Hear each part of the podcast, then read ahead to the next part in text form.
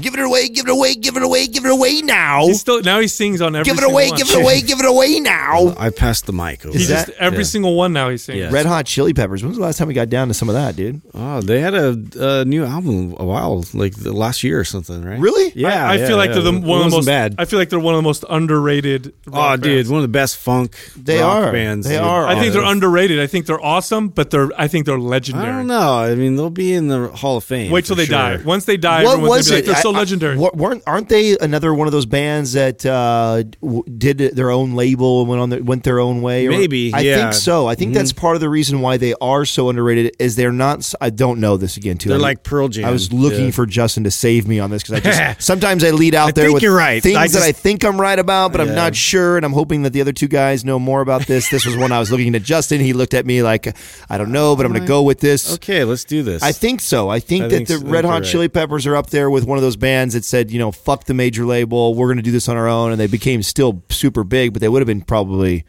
even bigger if they would have. I think they're. I think Yeah. they're legendary. Uh, it's April. Speaking of legendary, It's April. And speaking of legendary, we- talked about the legendary fucking sale that we're giving away. well, week. uh, this is Legendary. I don't think we've ever given almost away. mythical. I don't think we've ever given away This much. This much stuff Ever. So if you enroll in the Maps RGB bundle or the Maps Super bundle, you get three things for free. You get the No BS six pack formula for free, the fasting guide for free, and the nutrition survival guide for free. You get that all for free for enrolling in either one of those bundles. Now, plus 50% off the forum. Oh, that- and that's nine months of fucking training. That includes the Maps Prime program, right? If you get the super bundle. if you get the I Maps mean, Super you're bundle, pretty much set up forever. yes. Yeah, I mean it's it's basically it's all everything you need. You got the nutrition stuff, the fasting stuff, you've got stuff for working out your core, and then you've got you know three different main programs with your additional programs like Map Any, Maps Anywhere and Maps Prime, which is you're done. I mean, if you cycle through those those different Maps programs, you're pretty much good forever. A lot of people don't know this. You guys can get onto the website, click on the learn more button on each one of the programs if you want to hear details of what each one is. So I know Sal kind of goes over them on the on the episodes all the time, but a lot of people don't fully understand what each program is. Like if you want to know more detail, Mm-hmm. All the distinctions you go to the details, website, you yeah. hit learn, learn more on the actual program, whether it be black, red, green, prime, whatever. You hit it, and then there's actually a nice video that will pop up and a description of what everything. So if you want to know more detail, Excellent. This is at mindpumpmedia.com. Again, to recap, enroll in the RGB bundle or the Map Super bundle, get the No BS six pack formula, the fasting guide, and the nutrition guide absolutely free. Again, mindpumpmedia.com. We're also giving away some T-shirts. Here we go. Twenty reviews. Okay. Tw- what? You know why? Oh, that's good. It's a uptick. That's because I called it last time. I have to tell people. Exactly. people. exactly. yeah. No, it's not because I called Come on, it. guys. It's not because I'm magical or something. No, I know. It's because we have You to, brought it up. We have to literally tell people how to leave a review because Apple Yeah. can be a cock. It's a little bit of friction there. They can be a cock. Um, so here's how you leave a review. Don't say that; they'll they'll shut us off. I love Apple. Okay. They're great. Yeah. Go to the podcast icon, click on it, search Mind Pump. Even if you're subscribed, you have to do this long, arduous process. Search Mind Pump, click on the icon. When it comes up, you'll see a little section where you can leave a review. If we like your review, you'll win a free Mind Pump t shirt. Doug, take it away. Yes, and I always have to remind people we like all the reviews, but we like some more. so these are the six people who are winning this week. We got Andre D. Davis, C. Bass Fishing, Lizette 41, Kick his ass, Sea Bass. Flex on Fleek, Marty Love, no, sorry, Mandy Love 16. Oh, that's a difference. And our final winner is going to school to be like Ben G. Excellent. Oh, All of you are winners. is that Ben Greenfield? Absolutely. Yeah. That's how he learned about He's our show. awesome. So thanks, Ben, for sending them our way. So uh, send the name, uh, the one I just read, to mind, iTunes at mindpumpmedia.com. Send your shirt size, your shipping address, and we'll get that right out to you. If you want to pump your body and expand your mind, there's only one place to go. Mind Pump. Mind Pump with your hosts, Sal DiStefano, Adam Schafer, and Justin Andrews. Do you think when you meet people who do like lots of not addicts, so let's forget addicts because those are actual, but people who like to really enjoy doing certain drugs and you meet them, do you think it's the drugs that make them weird or do you think the fact that they're weird is what makes them mm. seek out Yeah. drugs? Mm. You know what I'm saying? That's an interesting question, and it's kind of hard to. I don't know too I many. think interesting people gravitate towards it. Well, not just you know, interest. well, you know, you know who'd be a good person to talk to about this is actually Brink because he has a because he does drugs. No, no, no. I'm. Because he has a close relationship Joking. with buddies who he remembers one side and they've had a complete shift. I, yeah, I don't have any. I don't know anybody close to me that I know that like didn't fuck with any of that stuff, and then all of a sudden they did, and then now they're super hippie. You know why I say that? Because like there were, like if you do a study on uh, marijuana, for example, or alcohol, you'll find that a, a, a disproportionate percentage of people who drink alcohol and smoke marijuana compared to people who don't have higher rates of depression. Now you can look at that and say, oh, marijuana and alcohol cause depression. Or you could look at it and say, depressed people are self medicating with substances that make them feel Well, better. I thought we already kind of figured that out, don't we? Mm-hmm. We know that already. Don't well, I don't, I mean, it might be both. No, I don't. You know what I mean? I don't think that's the case. I think. I think anytime. The, the reason why I'm saying this is I'll meet people who do like, uh, who love psychedelic substances, and we've been meeting a few of those people recently, and they're a little eccentric. You know what I mean? Not in a in a bad way, but they're just a little different, and it makes you wonder. Like, is it did that did that happen because you dropped hella acid, or is it because? Well, I feel like I, I, I guess this is one of those things that I haven't experienced, and maybe after I do, I can I can speak uh, more educated on it because I feel like uh right now we're going off of our experience of meeting people and talking to them, but I've never done a psychedelic dose, and I feel like I'd have to do a, a few times before I could go like, okay. I get it now. I get why these guys talk and they act this way. My, my thing that I always ask, and if you, I mean, when we were with Kyle, when we were with Jamie, like we were Aubrey, like I'm always asking these guys, like, w- where's your checks and balances? Like, where do you? Which I thought was cool that he talked about he'd on a calendar. But you then you met- remember when we talked to Kyle? Like Kyle didn't even know the fuck that was. So. You know, I think so so many people they get so excited when they get introduced to this and this, you know, it's so enlightening and you get this experience and then it's like you chase that. And then how is that any different than any other experience that we're, we're especially when you're talking about it's not the, the argument is that it's it's you're like supposed to be just like super present, right? You're so present that you're so in tune with this almost other world or out of body experience. But then are you really or is that really disconnecting from yourself now?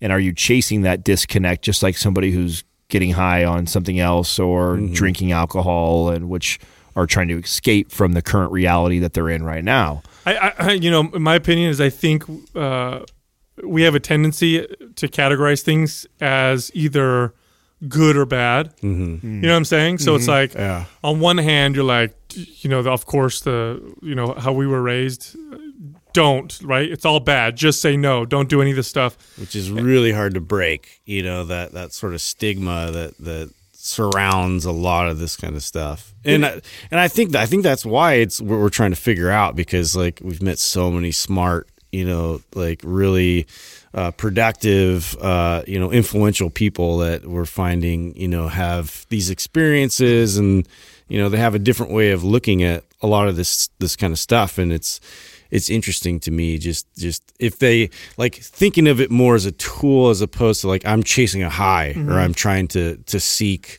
uh, like an altered state of consciousness just just to you know just to get like you know away from the world. Well, it's uh, it's because the three of us. The one thing that we all three have in common is anytime somebody comes and says to us, it doesn't matter what it is. It could be a supplement, it could be a type of workout, it could be a diet, and it could be a drug.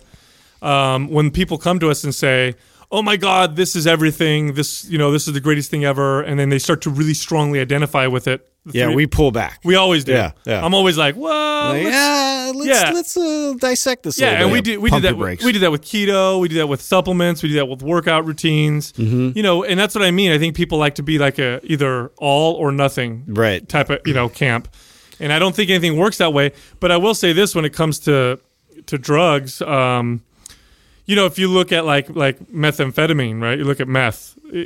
You'd be hard to find an average person that would say, "Oh yeah, meth's got some good. There's there's some good properties." In I got a little However, meth before breakfast. However, we helps. sell we, we sell it legally as a prescription drug. I mean, uh, methamphetamines are sold uh, as ADD medication. Uh, you know, pilots will use them to stay awake. The military will, will use them. So there's there are some beneficial uses, some potential beneficial uses for even a drug like meth, right, or substances that are like meth. Then you find out like Hitler was on meth. Yeah. and you're like, dude, He was. dude. Well, the irony in all that is that people don't Cautionary even, people don't even really realize that. Like, you know, if you told me, like, you know, when we were going, like, you see kids, like, like how many college kids are taking Adderall to get them through studying for school, but if you that same kid who does that, right, the the rich kid who you know, mom and dad have taken him down to get the prescription so he can study better and and and you know breeze through school.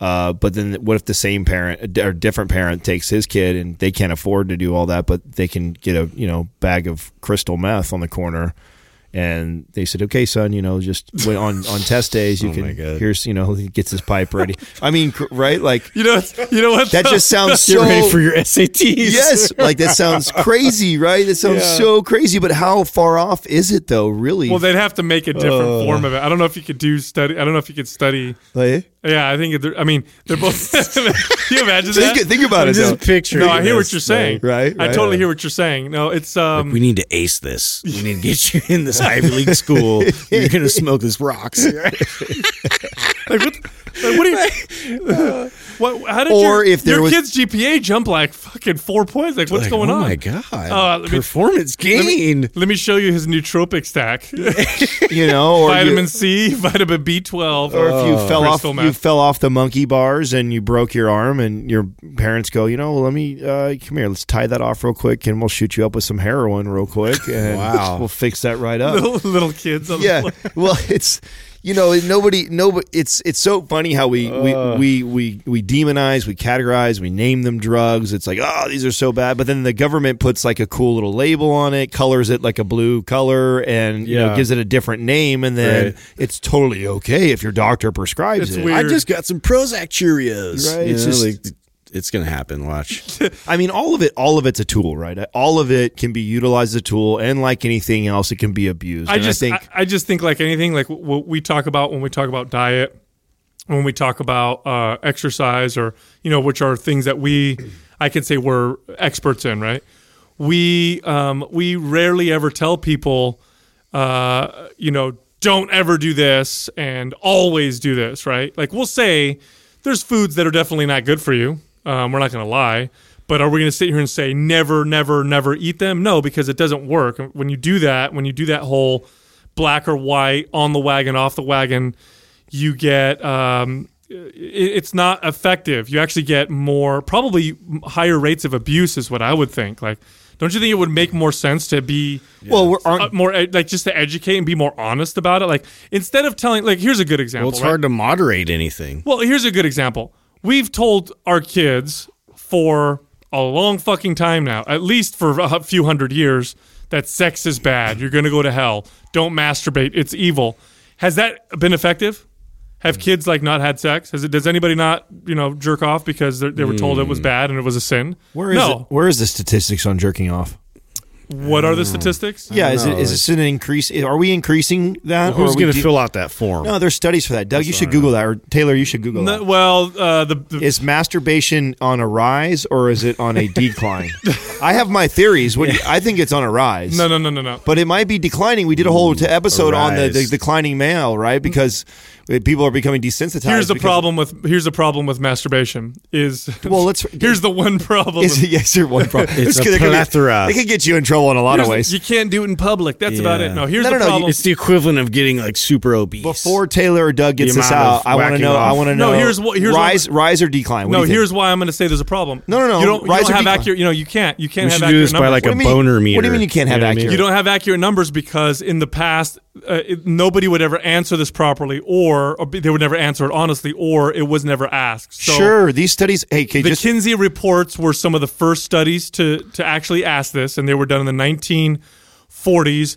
Before, and and even though That's plenty of time. I don't need to know all the way beyond before that. I don't need to know medieval times. I just want to know in the last like, is it on the rise in the last twenty years, bro? That's What all I need. they to know. whack off It's to in been medieval it's been times? tracked for that for longer than that. I you know I've been a part of you know I've been part of one of those studies, right? So Whoa, every what? every year you've been part of that study. every year I get somebody who tracks me down, no matter where I've Oh lived. yeah, Every- my wife has been on some of those. Too. Wait, hold So- on. This is getting weird. I, is? I can't even. This is so bad. I don't know the name of the company yet. I've done this so many times. they ask you how often or many times you. Okay, so like I when mean, I not was, a masturbation they found me when I was, they found me when I was about fucking ten or eleven. I can't remember, somewhere around there.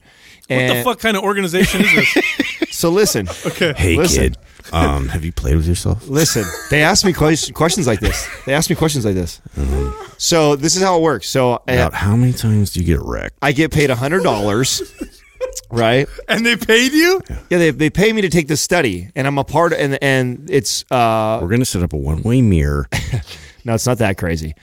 But the, uh, it's always somebody that uh, works for this company. They come out. It's not a company. It's like it's like a uh, what do you call those? Like they're like these national. What? Are, yeah, it's a survey, but it's like a Oh, I national. was going to say pervert, Yeah, yeah, but yeah. anyway. Market research. Yeah, I put headphones on. I got a laptop. It's all private. But they ask me. I mean, they get into like drugs, my sex life. They want to know all these personal questions, Hmm. uh, and and they and they pay attention. I mean, they come see me every single year. So like I remember Oh, so they- they're watching you for a long time. Yeah, time. they were watching me for a long. So of course, when they were asking, when I'm like 12, and they're asking me, "Have I done these drugs?" This, and that, I remember being a kid, and be like, "God, no!" and now, wow, this as is I've gotten older, I go like, "Oh shit, I got to ask yes to this now." yeah, that's yeah, that's yeah. Were now. you honest? Have now, you Yeah, yeah, tried no. the finger in the butt? Move? Yeah, I am honest. I'm honest. so when they ask you when you were Because 12, they say it's anonymous, right? So they're not gonna they're not gonna put my name on it or anything like that. But they email it to your mom right after. yeah, yeah, right. She's got the printout. yeah. It turns into blackmail. Like you're gonna pay us now. Okay. Son, uh, what were you doing in the bathroom yesterday? Uh, nothing, mom. That's not what this yeah, report says. Uh, during the current National Masturbation Month, I look. Oh, there's a there is a masturbation month. That's stupid. Oh, we missed it. Let me. I don't know. Maybe we didn't. Let me find out here. Oh, good. I looked into how close to truth this old joke that 98% of people masturbate while the other 2% are liars. Michael Castleman, writing in the Psychology Today, says that a fairly large survey conducted by University of Chicago sociologists find that only 38% of women said they'd masturbated at all during that that past year. Wow. The figure for Come men on, ladies, let's pick it up. the figure for men was 61%. This is bad study, has to be. That the study suggests that there are some misconceptions in the US about this practice. Uh, in American culture, masturbation is often views, viewed as a sexual refuge for singles, as a way to compensate for a lack of sex in a relationship. In this survey, they turned out not to be the case. In both genders, a sexless re- relationship suppressed masturbation. Response, respondents who masturbated the most were usually involved in a sexual relationship, having partner sex that appears uh, piques interest in solo sex. Finally, sex involves both physical and emotional cl- uh, closeness. In this study, any disconnect between these two elements, i.e., physical contact but no emotional closeness, or vice versa, was associated with increased masturbation. In fact, for women, one of the best pre- uh, predictors of masturbation was a re- relationship that lacked emotional intimacy. So, guys, if you guys are not asking how your woman is doing her feelings and sharing your feelings, chances are she's masturbating to somebody else when you're not home. Dang. Just food for thought for all you guys.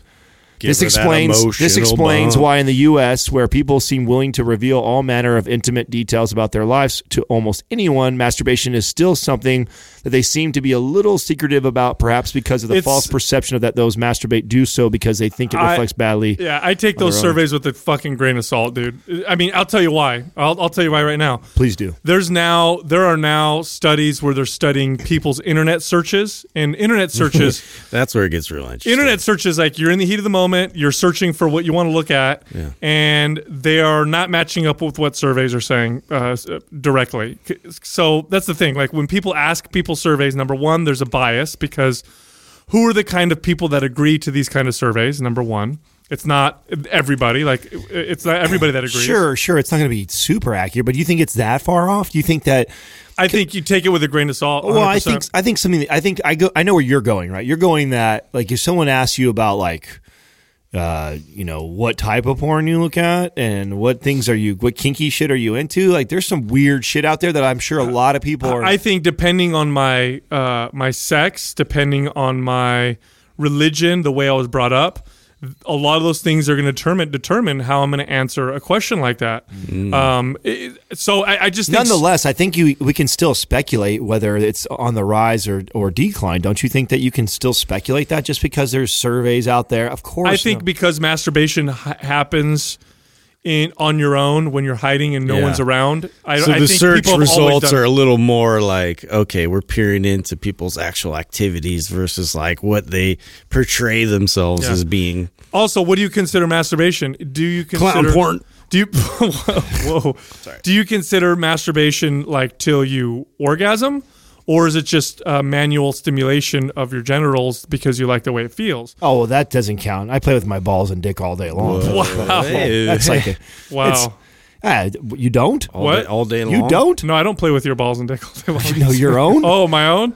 Maybe. Yeah. You know, because we're men, because we're guys, It's kind of a thing. you know, like boys, It like never you're, leaves. You're, you're always you, you, from the early, like as soon as you start to lear, you learn how to pee on your own, you touch it. You know what I mean? It's on the outside of your body. I'm still So upset we're like- we we're can't just pee on trees anymore. Yeah, like that's a problem. It's kind of irritating. Yeah. You still do. What are you talking about? I know, but that's in, in the confines of my own property. I don't know how we went That's from not here- true. I don't know how we went from psychedelics to masturbation. but Well, somehow we got They go there. hand in hand. It always happens. Yeah, I don't know how we you got haven't there. noticed that. Yeah. I, I nonetheless though I think that all these things are tools, including masturbation. Yeah. and I think that uh, I'm not I'm not a fan of uh, demonizing any of that stuff. In fact, I think it's even more funny when I know people that are um, like freak out about the Oh, we just made a thousand people squirm. like yeah psychedelics or drugs, and it's like oh my god that's so bad, but then like they don't they don't care about their crazy addiction to carbohydrates. It's like you can sit here, I can sit here and argue with you all day long that it's just as dangerous. There's different they should have different thresholds, but you can they, you can argue that there's more people that are dying from that than are dying from any of oh, those of course, drugs. of course. Well, you, oh, yeah, but everyone just says, "Oh, of course," and they just mow on over through it like it's no big deal because hey, I can get away with You know taking more carbohydrates, taking in more sugar, taking in more of this stuff without seeing this crazy. Oh, I'm going to die. it's the next just not. It just you know why? Because it's like publicly, it's not as like crazy. Like if you're if I'm at the store and I see a bunch of like really overweight people, I'm not thinking like, oh fuck, I got to get out of the store. But if I go into a store and like hella people are tripping hard on acid, I'm gonna be like, wow, I need to get the fuck out of this. Uh, yeah, store. but you know what? It's If- just one of those things. Yeah, yeah, but here's the thing, though. If every One of those if things. everything was legal, if everything was legal and everybody could trip balls if they wanted to, like that wouldn't last. Like you wouldn't like you would have to. You it would require you to have respect for all of these things. Of course you would. And I think we would have this even playing on all things, right? I you would start so. to look at everything all the same and just say that, hey, some of these things are much stronger than others. Some of these things have much greater adverse effects than others. And therefore, I have to learn to respect them. All of them can be used, all of them can be uh, enjoyed, but then they're, they're, you just have to learn the balance of all of them and understand that. And I think Anarchy 2018. that, yeah, fuck, dude, Yeah. come on. Bring the bird. Right? Bring the bird. Yeah. Psychedelic masturbating bird. Queen Quaaa! Kimera Quaaa! Today's Qua is being brought to you by Kimera Koffee.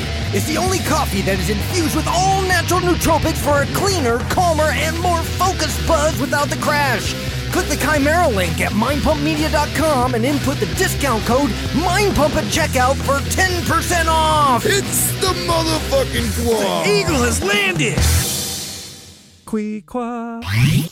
Our first question is from Spam Rice and Eggs. Excellent transition right there. Ah, yeah. Amazing. Like right in. How can an athlete gain functional muscle mass unlike a bodybuilder? Ooh. So functional muscle mass. Uh, first off, uh, resistance training will build muscle on your body. Yeah. Regardless of how you do it, it's gonna. There's You gonna can be define it however you want. Yeah, there's going to be muscle a muscle building effect from training with resistance. Functional muscle, we have to put that in context first of all. I- A bodybuilder is actually very functional Well, and all- for bodybuilding. Technically, all muscle is Ri- functional. Right, right. I, I mean, a bodybuilder has got very functional bodybuilding He's just taught it different things. Exactly. Yeah. So, like a bodybuilder goes into a gym and does bodybuilding movements. He's extremely functional with what he's trying to do. He's more functional than an athlete is. Like, if an athlete who can do crazy sports goes into a gym with a bunch of machines and dumbbells and stuff like that and tries to do a routine like a pro bodybuilder, they're not going to do as well in the routine as the pro bodybuilder with that bodybuilding routine because the bodybuilder's got very functional muscles for what he's taught his muscles to do. Right. Now, if you're defining functionality as, you know, big muscles that move in multi planes, that move uh, for everyday life, that are have good pliability, good flexibility, that there's no deviations, there's no, you know, no. There's no restrictions. Like you got full range of motion, like, you know, that kind of mentality. And I think that's obviously what they're kind of Yeah. alluding to. It's just that you had to define that because it is like it's still functional muscle, but like it really just amounts to what you're teaching your body and what you're teaching your muscles to uh to to provide like the action towards. So um And if you look at some of the like the staple bodybuilding movements, uh, the ones that we advocate quite a bit, like overhead presses, you know, barbell squats and deadlifts and rows, pull ups, dips. Yeah, you If- see that a lot in in your your everyday life as Oh, far yeah. as picking stuff up, carrying them to your car. You know, do it like it's just functional in that sense of it is more like it's it's daily applicable things beyond just just lifting weights in a stationary kind of setting. I mean, if you did those movements and you constantly focused on control, improved or increased ranges of motion, tension, you're going to get more functional for most things. In fact, uh, you know, I hate the whole, you know, weight lifting weights makes you tighter or makes you lose flexibility. That's not true. Uh, it's the way you lift weights. If you lift weights and focus on full ranges of motion and constantly challenging that with good control, most people will get better uh, flexibility and ranges of motion. Most Yeah. people are going to get uh, better mobility. I mean, every client I've ever trained, you know, we didn't even do stat like lots of stretching until much later on, and they got better range of motion because we would constantly challenge it with weights. I actually think this is something that uh, we tend to overcomplicate. Um, and I know this is a, actually a very popular question because there's a lot of people, and I'm, and I'm, sure uh, Justin for sure, Sal maybe you, uh, maybe when you're going through jiu-jitsu, uh, but most everybody that that's into sports and that's a young male or female coming up, uh, you are also wanting to build and shape your body, but then you also love sports. And I think that's where this question stems from is like, how do I build this physique that I'm I like the way I look, but then I also am functional and can play my sports that I love to play. Mm-hmm. Mm-hmm. And it, to me, it's a very simple. I mean, we can get here and talk semantics all day long and make it sound really complex, but it's this simple. It's like they they both have their advantages and they both have their disadvantages to to each, right? So, you know, if you're if you're solely focused on aesthetics and that is a, the main thing, I just want to build this great looking body. Well, if you build your routine around that and that's how you train all the time, then it's going to start to hinder sports performance because you're not doing a lot of multiplanar movements, you're not doing explosive, you're not doing stop go, you're not recruiting different types of fibers really. Like there's these these different things that are going on when you're training specifically for sports and when you're training specifically for just building muscle mass.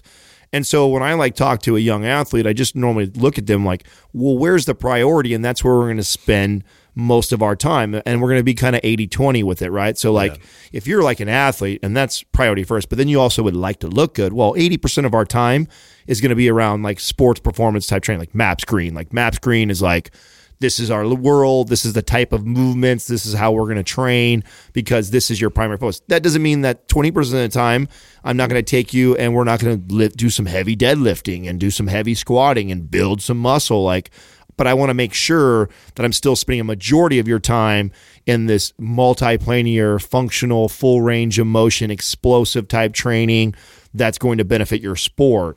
And the the other side is true. Like, let's say you were someone like me who was coming up in the later 20s and going like, okay, I'm no, I'm not going to be a pro basketball player, but I love to play basketball, and I and I and I'm part of a men's league, and so I still want to be functional. I still want to be able to play the game, but I care the way I look more. So then 80% of my time was spent on building the physique that I wanted to look a certain way, but I made sure to spend about 20% of my time incorporating these moves that were going to make sure that I still stayed pretty functional. But being an expert in one or the other is going to hinder the other one, no matter how you how you wrap it up. I think I it think- reminds me too of when, um, like w- when I was training for football and like the coach specifically, like told me, he's like, look, you have to gain at least 20 pounds, you know, for this new position to be inside linebacker. And I was like, oh my God, I got to put on a lot of mass. So, you know, being young and, and impressionable and looking towards other people to give me ideas, like, all summer I trained like a bodybuilder and all I did was hypertrophy and style training and, and, you know, didn't go through full range of motion and, um, just got really good and, and put on size. Like I got, I got bigger significantly, but uh, going into play, like as far as like my movement was concerned and, um, you know, how I, how I was balanced and, uh, man, it was it was a just a striking difference, and it's because of like you said, it's not it wasn't even 80-20. It was like you know like ninety nine percent uh, hypertrophy, a little bit of movement incorporation, but yeah, you have to really establish uh, what that looks like in your programming. So if uh, you know, if my my priority was to to be more explosive and um, you know, respond better and be balanced and, and have, uh, you know, better body awareness. You know, I would have focused way more on the functional style training, but uh, there, there's somewhere in there we need to figure that out, how to kind of twist the knobs that, that will specifically well make this is this is where we i mean this is what really motivated us to do the sexy athlete bundle right? Was okay how would we how would this look for us and you know that that's a blend of black and green together. So maps black which is maps aesthetics and maps green which is maps performance. And it's a blend of the two. And even though it's a blend we set out all the programming it's it's really designed for you to have the ability to kind of flip-flop those. So you can make your foundational stuff more maps black and then your off days um, mobility days. So then you, you're spending, you know, three of the days of the week are building and, and shaping the body. Then the other two are staying mobile and active like that, full range of motion and multiplanar movements. Or if you're more athlete, but then you still want to get a little bit of aesthetic training, then you would flip it on its head and go three days of the week is more maps green and you're focused. Those are your foundational days because you're getting all that functional training. And then the other two days are kind of hypertrophy or what it would be called focus sessions. So I think people there's this misconception when it comes to muscle and training in that when you train muscles for functionality, somehow it's the muscle itself uh, that is different. Here's the here's the here's the truth. There's a smart and a dumb side to uh, training your muscles. The the dumb side is the muscle itself. Stronger, more endurance, you know, utilizing energy better, contracting faster, slower. Okay. There's that side, which is the dumb side. Then there's this smart, complicated, interconnected side that has to do with your central nervous system, muscle recruitment patterns, your how your brain uh, controls muscles to move them in, in particular ways. That's a skill. The, the, if I took the muscle from a highly competitive athlete and the muscle from a bodybuilder, and I took a chunk out and I looked at them, the same. uh, I mean, and and let's say they were both in strength sports, so that because bodybuilders obviously train a lot more in strength, they're going to look the same. The difference is the athlete is more skilled. Mm-hmm. So really think of functional muscle as skilled muscle, not even the muscle, just having skill. Because That's a great point to bring up the central nervous system because it is. It's, it's all on like what you're teaching your body, and that's That's that's, your command center. So. That's it. I mean, look, if I if I took if you took a person and you just had them ride a bike all the time and they never ever walked ever again, their skill at walking would diminish. Now, would that mean that their muscles are smaller, less developed, less fit? No. It's just the skill of walking. Your body will actually lose uh, its sharpness in its skills. If you look at highly, highly skilled sports that require extremely high levels of, you know, proprioceptive ability and skill, and don't don't necessarily require tons and tons and tons of athletic ability, you'll see that they train a shit ton of skill. If you look at uh, like synchronized uh, swimmers or divers, for example, yes, they're very fit, but the vast majority of the training is practicing over and over again, hammering in these movements to where they develop these neural patterns, to where they they know their position in space while they're jumping off the diving board, and they know how to spin, they know how to go head first, create the smallest splash, all these different things. That's what functionality is. Functionality is skill more than anything. Uh, muscles can get very fit. Functionality has to do with skill. So don't forget that. So that means that if you go in the gym and train for functionality, you're training for certain levels of fitness. You're training so some muscles can communicate. But don't forget your sport. Like Mm-hmm. if you're not out in the field practicing what you're doing, like I can get a basketball player and train him to be super basketball fit all day long. Yeah. But if he never plays basketball, he's got no functionality. Right. You'll see a diminishing return once you know, uh, like the mass sort of impedes on on your your movement. Like right. So like if I'm if I'm to a point where uh, you know maybe I maybe I have been like neglecting some of the skill portion of, of training, but um, you know I've I've accelerated uh, the amount of mass I've put on my body and the weight distribution. Like you're gonna have to adjust to that. So there's this sort of period where um, you know it's important to to really kind of reestablish that skill and focus on that for a while but you know like you can get bigger and still move eff- effectively you just have to be able to prioritize Well, let's talk about how we would apply that because okay, now of course we created a program for this, but let's Right. pretend let's pretend you don't own the program, you have no intention of buying it, you're just here to get free shit from us. So this is what I would tell someone is that okay, I got 7 days in the week, you're an athlete and you want to look a certain way. Look at it at 7 days. So out of the 7 days, like and Sal hit it perfect like if your priority is to be very good at this sport, you know, ideally we're we're mimicking the movements that you would be doing within your sport almost daily, right? And every day that we decide we're not going to do that, we're going to replace it with chasing this muscle building or aesthetic look that I want. So maybe 5 days out of the week, if I'm if I want to be mostly a badass athlete, but I would like to shape a little bit of my body as far as building some mass, right?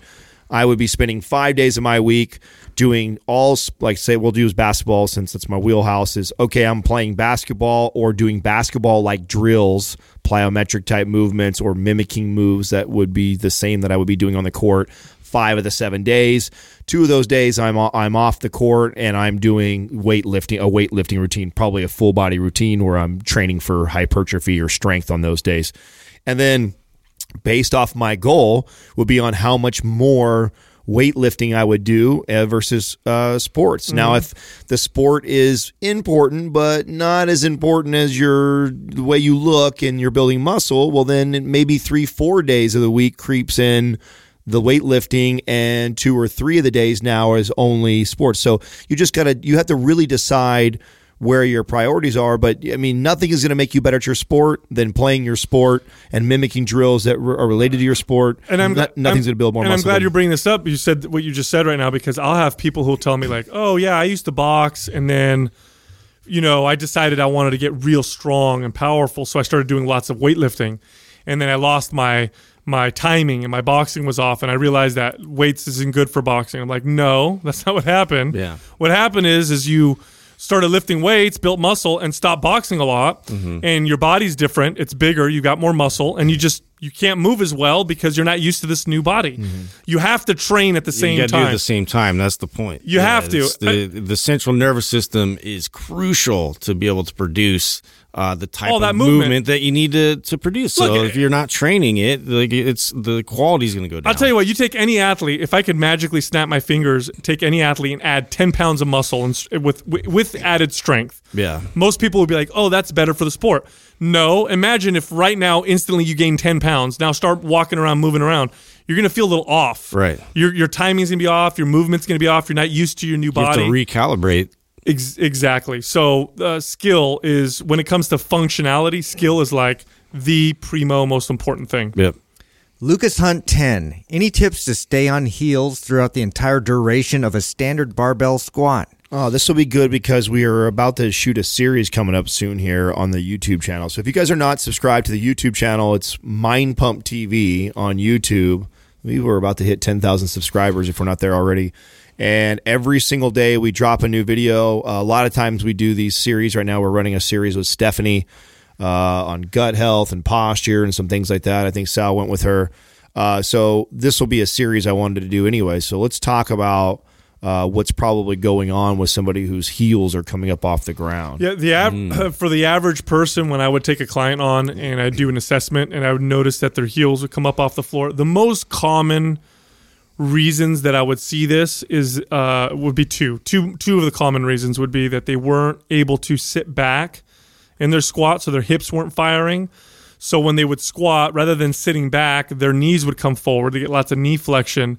which would then require lots of uh, Ankle mobility. ankle mobility, which you know after a certain point your ankle's only going to you know dorsiflex so much and you're going your heels are going to come up off the floor so when i would have them stick their butt back and learn how to sit back and activate the hips many times they still i wouldn't see their ankles come up off the floor the second reason less common but still quite common was because they didn't have good ankle mobility and a lot of it was because they had tightness in their soleus or their gastrocs their calves Yeah. and you see this more commonly in uh, women who wear high heels. High heels, ca- uh, what what you're literally doing when you're wearing high heels is you are shortening your calf muscles all day long, and you're Plantar learning flexion all day long. all day, and you're learning to walk. Everything is anterior focused. And- yeah, and you're walking on the balls of your feet. Your calves are constantly shortened throughout the entire day. Then when you go take your shoes off, now you go to you know lengthen the gastroc. It's but your hamstrings and ass look great in them. Yeah, that's true. Just saying. Um, it, it, that's why they're they're so popular, right?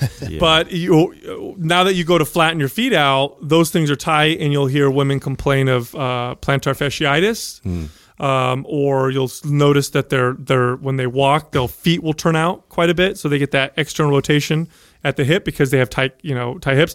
A lot of people will say, "Oh, that's a dancer. Dancers walk like that." No, that's not good to walk like that with your feet pointed out. Um, so in those two situations, I'd get the hips to fire better, and I would lengthen uh, lengthen the calves. Uh, Yeah, I'd, I'd say I'd definitely say that ankle mobility for me. I, I think the most common for sure ankle mobility, um, which having tight calves, tight soleus is going to limit that, right? So that's that's the obvious one is to stretch the calves out, but then really to do. And we did a whole series also on the YouTube channel of you know ankle mobility, and I, I know we did at least three or four videos on that where I did some drills, uh, combat stretch, we used the wall and some other things. Um, and I just shot some more with uh, Jordan recently too. So there's some good ankle uh, ankle mobility stuff on there. So I think that's a must. The other time I see it too is sometimes people have an excessive forward lean in their squat, which can be caused from the the, the tight tight hip flexors, and then their body kind of falls over, and then when their weight falls over and the barbell comes over when they're squatting, uh, a lot of times their weight will shift forward onto the balls of their feet and then their heels will, will tend to come off the ground. Now, a crutch for that is like using squat shoes. I mean, that's what squat shoes help you with, right? It elevates the the heel a little bit and then it allows you to sink into the the mm-hmm. squat, which you know, I, I'm I'm I'm back and forth on m- my feeling on the squat shoes. I think that it's it, like anything else, it's a tool. And if somebody has a really hard time keeping their heels flat on the ground, it's a it's a, a nice place to start, knowing that the goal is to get rid of them and be on flat, be flat. Because I think we tell people to be flat and then to go into that position and then they, they continue to wanting to squat and then could end up hurting themselves or they just can't seem to stay back on their heels because they're just not there yet. So this is when you see people using the squat shoes. This is why it's helping them. But it's just keep that in mind if it's a tool that you're going to use. That ultimately you need to address the ankles and make sure that you have enough travel. So yeah, all this tightness and uh, obviously that's like kind of the first part of like a squat assessment is you know assessing all these types of things like where muscles may be uh, getting too loud of a signal and definitely you know the calves are are way active you know and they're they're taking they're they're short and they're taking up a lot of uh, the attention. And also you know with the the quads being dominant um, you know an ind- individual like this with with the heels raising um, you know, th- these are all things that um, you're, you're going to have to assess like on a day to day basis, like what you're doing and what kind of patterns you're establishing constantly. And so maybe it's with heels, maybe it's just the way that you walk, maybe it's the way that you you squat down and you pick things up, or you, you go to like you know sit on the toilet, you know, all these kinds of things if you can start kind of hacking your way through all these things and and and start like teaching your body how to be more uh you know utilize you know your your your heels being flat while you go to kind of sit back and and, and activate your posterior chain. So really learning how to activate your posterior chain and get it more involved. Um and uh one thing that uh i tend to do too if like my calves you know are are, are very tight and I like to do like a downward facing dog and, and kind of walk my hands back. So I- I'm just focused on trying to smash my heel down in that position and then hold a nice static stretch there, kind of back off, hold a nice static stretch there. Sometimes I'll walk uh, into it doing like an inchworm or something like that where um, that's my focus is you know like if I notice that that's that's an issue in my squat I'm gonna I'm gonna address it like that You know, uh, when when for me, first off, you should be able to sit in a squat, uh, bottomed out, feet flat, comfortable. So that's a goal. Not everybody can do it, but you should be able to do that. That's a natural human movement. Most people can't. So work towards that. But in terms of you know when we're talking about the heels coming up, I, probably what's more common with uh, people who train regularly it probably isn't necessarily tight calves or bat or that their hips aren't firing if they've been training for a long time. And this is something I learned rather recently. Uh, it's poor foot connection because I uh, I could squat before with squat shoes. Um, I, I would do okay with them. Then when I took them off, I noticed I had issues, and I thought it was my ankles. I thought it was my hips. It was neither of those. It was my feet. They weren't.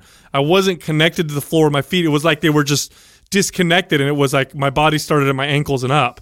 And so because my feet were disconnected, the way my ankles would flex and everything would, you know, all the way up the chain, it would cause this this uh, these these deviations in my in, in my form. So now that I'm more connected with my feet, I squat barefoot and I can get down pretty low and my heels stay flat and hips fire. But it took me a while to really get to learn how to like uh, ground really Yeah. well with my so feet. walking around the house barefoot and and and really like you know like feeling your way through each each strike on the ground and, and getting And- more connected and even while ankles. I while I squat, like I used to when I used to squat, I didn't even think about my feet. I just mm-hmm. thought, I just squatted. Like I thought about my hips, I thought about my back, It's my true, core. yeah. We get really disconnected from I- the feet. I, I didn't think about my toes. I didn't think about my, the muscles of the bottom of my feet.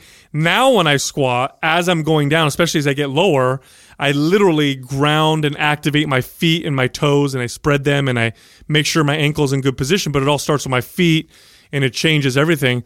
And my opinion on things like squat shoes and belts has changed so fucking dramatically. Like, Yeah. in um, my view now is unless you compete uh, in events that that that allow those types of things, like if you're a power lifter, you should train with a belt and you got to learn how to use it. If you can wear squat shoes and they allow those and you're good with them, that's fine. If you're if you're not if you're the average person who just wants to build muscle and get fit, uh, number one, uh, it takes time to be able to do these things without uh, these apparatuses. So give yourself some time, but your goal should be to train with nothing and to feel most comfortable with nothing because that's just how you walk. That's how you are throughout the day, and it's what's going to make you the most healthy, and it's what's going to give you the most control and stability of your body without having to have anything help you out. And whereas in the past, my opinion was a little like, oh, you know, wear a belt if you lift real heavy, and squatting with squat shoes is okay. And now that I've gone away from those, it's taken me a long time. Mm-hmm. I can see how, um, like, why? Why would I train those patterns in my body? right because I'm you're not com- always dependent on it exactly like I don't. I'm not competing in anything. There's no reason for me to learn to get my body to, to move with these things. So just take them off, and I never, I never use those things anymore. Something else that we we kind of missed is that we I'm sure we all use. I know I use this with clients that have this issue is um, box squats Yeah, box and squats, and yeah. goblet squats. So goblet squats uh, and box squats are a great way to help people, you know, get get connected, sit up, sit up with the chest up, sit back on those heels. Um, so that's also a tool. So what I would start doing with someone is dealing with dealing with all the the mobility stuff. So I'd be addressing all the ankle mobility, getting connected to the feet, like Sal was saying, and then I would replace my barbell back squats uh, with some goblet squats and box, box squats until I start getting everything firing properly. And then once I can get myself uh, into that position comfortably, I have better mobility. Then I would go back to progressing the weight on my barbell squats. This is some of the stuff too, just so you guys know. Um, if you're not already signed up for the 30 days of free coaching, like we have 30 days of free coaching where we get into mobility and strength training. Uh, I think that's in the second or the third week, but that's absolutely free to everybody. So if you have not, as soon as you get on the website, pop up comes up, you just put your name and email in, and then every day you get dripped an email that's related to the first week is related to nutrition. Then we get into resistance training, we get into mobility stuff. So all these things get addressed and we go deeper into each topic. So you know, sign up for the 30 days of free coaching if you guys haven't done that already. Healthy, happy, and free. Is sugar from fruit different from other sugar? Sure. This is a great question. So, uh, on a chemical level, What are they? What is the number? What? How many total different types of sugar? What is it? 80 something?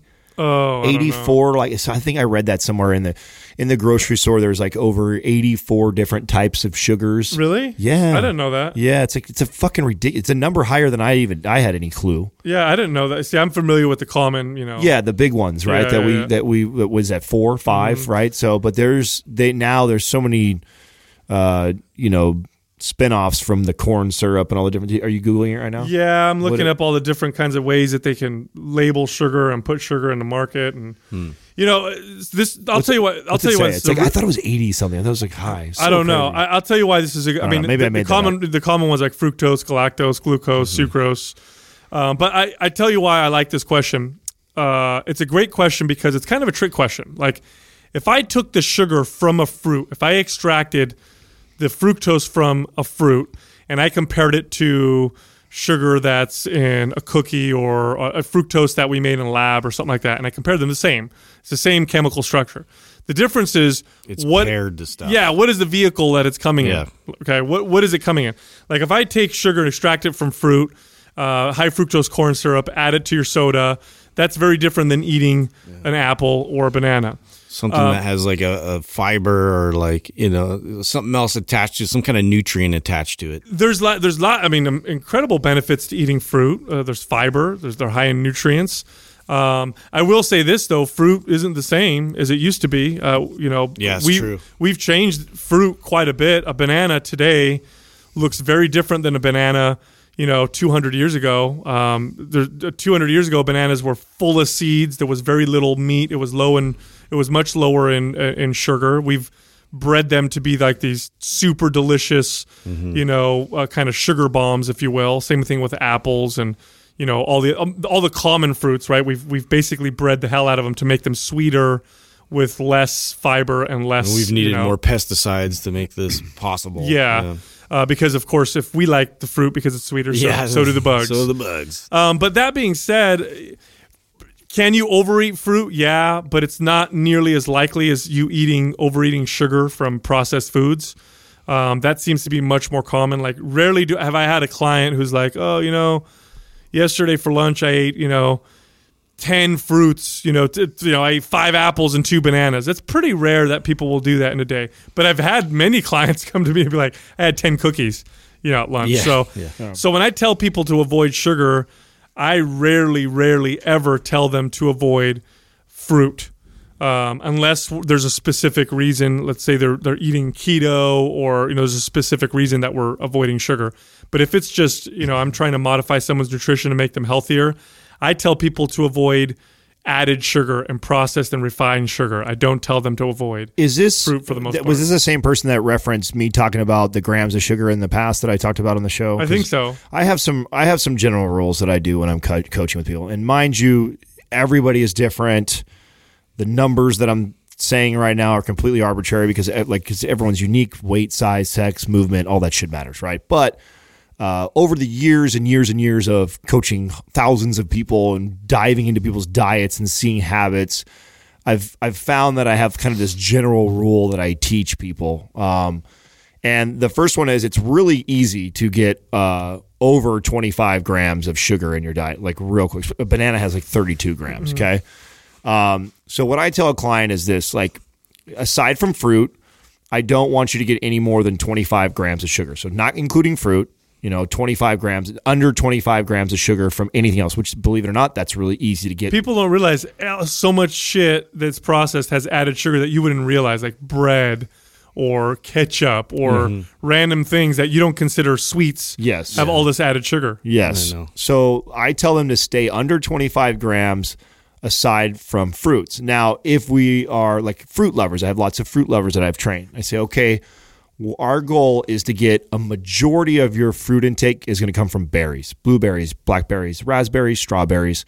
Your berries are your biggest bang for your buck. The highest in antioxidants, the highest in fiber, the lowest in sugar. You're getting you're getting that that the taste that most people are chasing when they want that sweet taste. You're getting tons of benefits from it with the antioxidants, with the fiber, and then you're ke- keeping the calories and the sugar pretty minimal considering. Now, does that mean you can't have a, an apple or does that mean that those those aren't good for you? No, banana's great for you. Apple's great for you. But I teach my clients to cycle those other fruits in as like for enjoyment. If you're out at the pool and you love watermelon, by all means, enjoy yourself. Have some fucking watermelon that day. Or you're out at, and you're the banana is convenient that day for you to peel it open and eat it. By all means, eat that. But if I had a client that every day has two apples and two bananas, I'd be like, well, let's change the fruit choices. Let's get things that are more beneficial, lower lower calorie, more antioxidants, and I'd say more berries. So that's how I teach clients is listen, under 25 grams on all other sugars. If it's fruit, enjoy your fruit, but be mindful of the fruit that you're choosing. If you're always choosing bananas, apples, pineapples, grapes, the ones that are higher in sugar with less benefits, Melons. try and try and yeah, awful, right? Very little benefits. So yeah, your your cantaloupes, your watermelons, your most melons are very very little benefit to them in comparison to uh, berries and things like that. So. Your berries are your biggest bang for your buck. I tell them to shoot for that a majority of the fruits you're consuming, and then enjoy your apple and banana and grapes occasionally as you as you consume. But there's no reason to stress over. Yeah, sugar is a very interesting uh, subject because, I mean, you know, through brain imaging, we can see how, especially refined uh, forms of sugar, cause uh, very, very rapid and large uh, uh, rises in dopamine in the brain.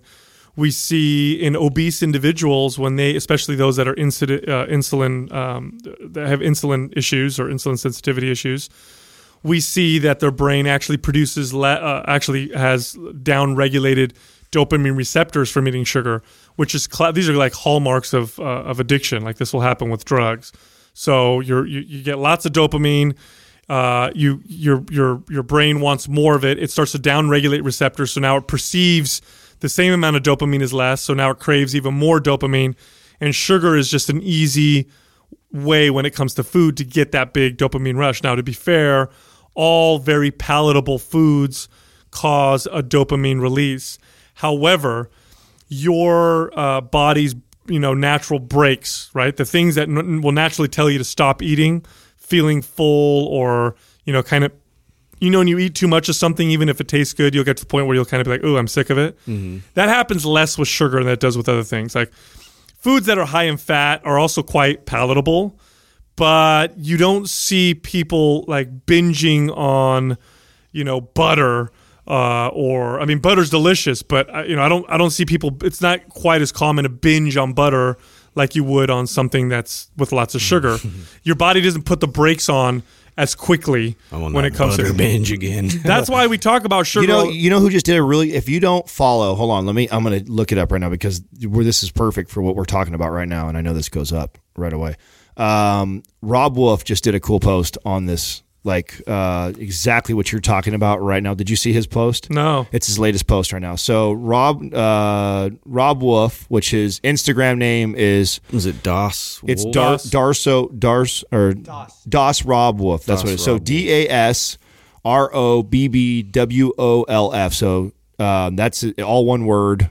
Um, is Robb Wolf? Check him out. His last video he just posted, and he's comparing the different uh, chocolate bars. And there's like a 90% dark choc- chocolate, and then two other bars, and then Cadbury eggs. And he's actually explaining exactly uh, the, how your palate uh, will handle each one of these and the amount that your body will allow you basically to consume. And it goes right hand in hand with what you're discussing right now. So it's a good example of that and a good write up. So make sure you're following it. Yeah, It's it's just again, pay attention. I mean, if I were, if when I tell people, like, if I had one thing to tell people that would make a decent impact on their health and their fitness and their fat, you know, body fat storage and all that stuff, and I only had to pick one, uh, obviously there's lots of factors, but if I just had to pick one thing, I tell people avoid, just avoid sugar.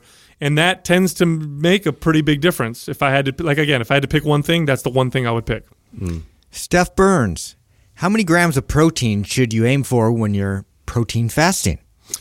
Uh, we should said protein farting. It looks like that, doesn't? Isn't that an oxymoron? like, Isn't that an oxymoron? How, do, how many how many grams of protein do you need for protein fasting? Isn't it, is that what you call an oxymoron? Is that what an oxymoron is? Uh, I think an oxymoron is when you have. Like yeah, I guess. Yeah, little- fast- technically fasting. yeah, you you're pro- protein fasting to eat protein. fat. Yeah, yeah, it'd be oxymoron. Minimizing would be a better. It's like word. little big Yeah. league, right? So yeah, exactly. So- Jumbo shrimp. Yeah. So you know, let's talk about this about what protein fasting is and why this is becoming a thing and will become a larger thing.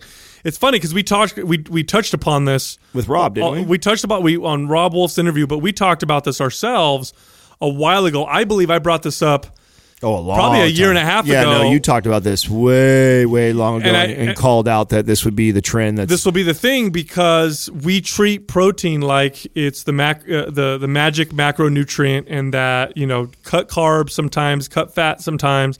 Overeating, you know, carbs can be bad. Overeating fat can be bad, but, But you never protein. get rid of that protein. yeah, protein's always consistent. Always eat a high amount. Don't worry about it. It's the greatest thing ever. You cannot. And if not, you got to supplement with amino acids. Yeah, exactly. Like, oh, if you're going to fast, make sure you get amino acids because you have to have those, you know, amino acids for the proteins. Uh, protein fasting is coming from studies that show that uh, low protein, low carbohydrate diets. There's a there's something called a fasting mimicking diet, which is low protein, low low carbohydrate, um, is showing many uh, or the same benefits as fasting.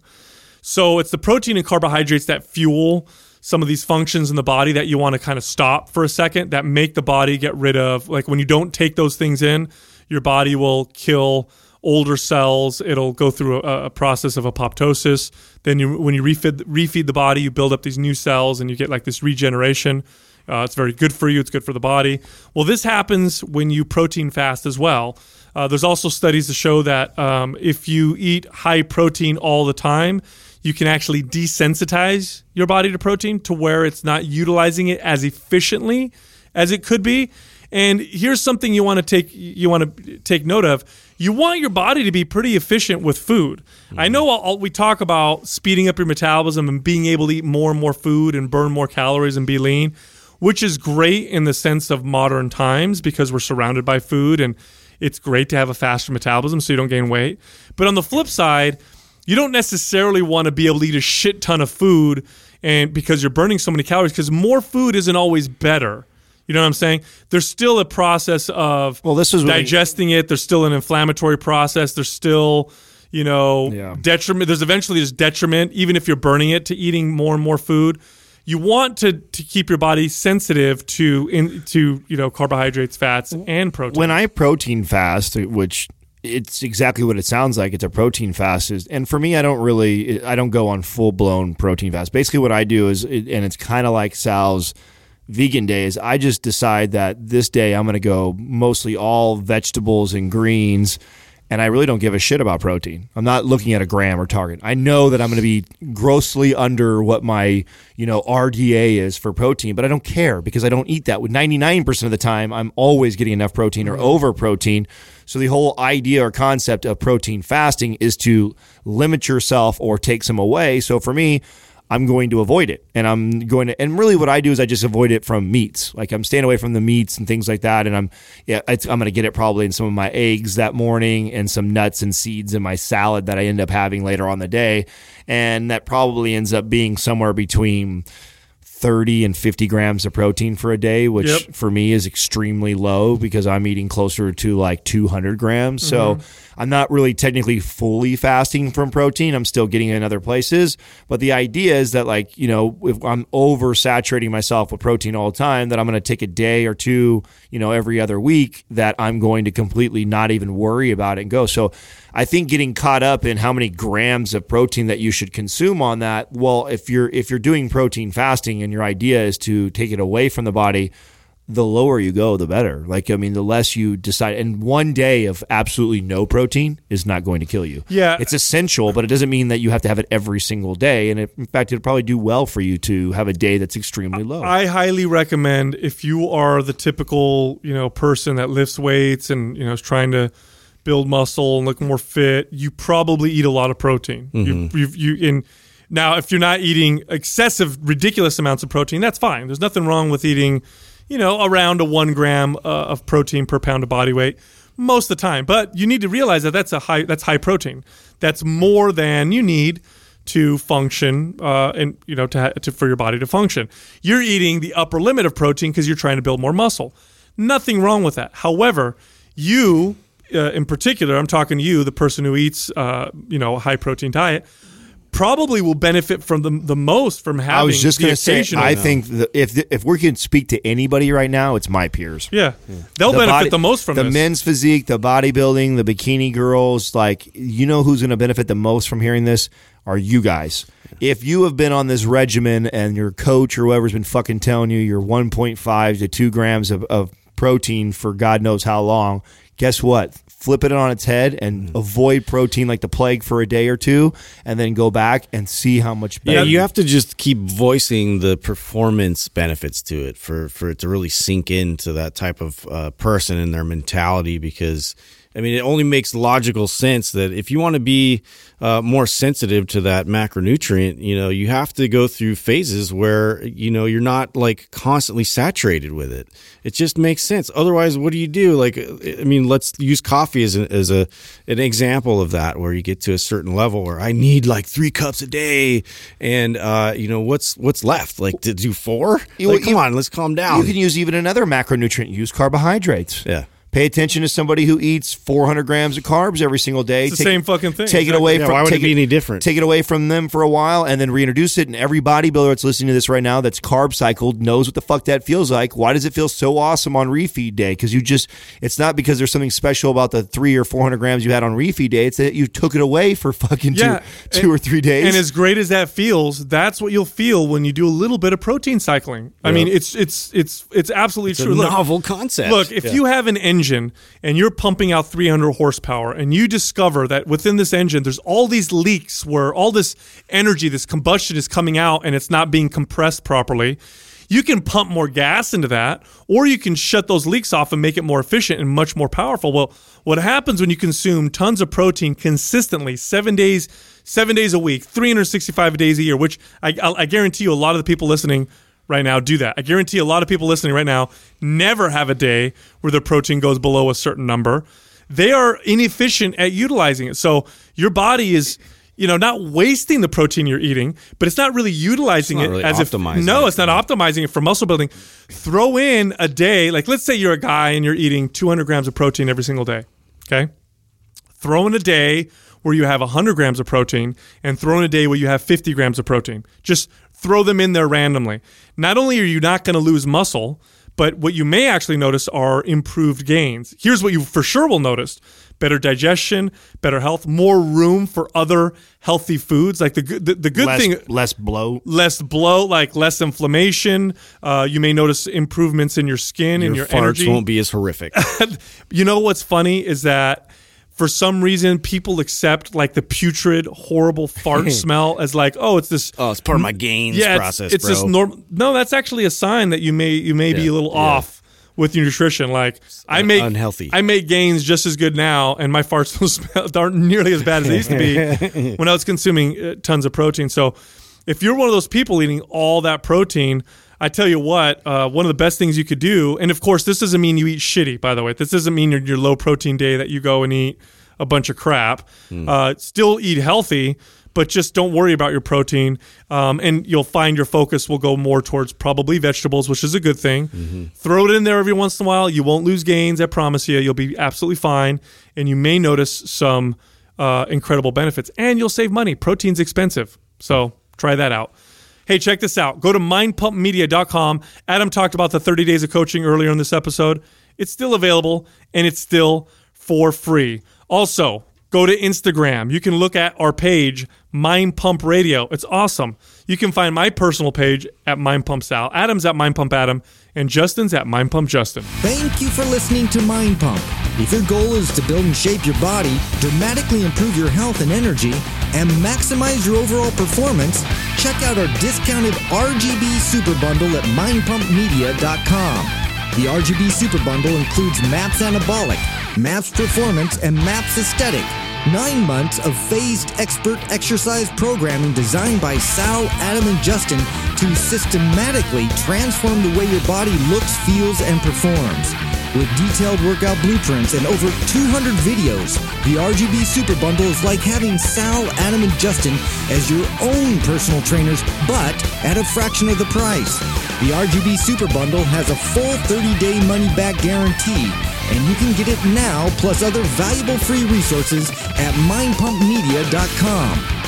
If you enjoy this show, please share the love by leaving us a five-star rating and review on iTunes and by introducing Mind Pump to your friends and family. We thank you for your support, and until next time, this is Mind Pump.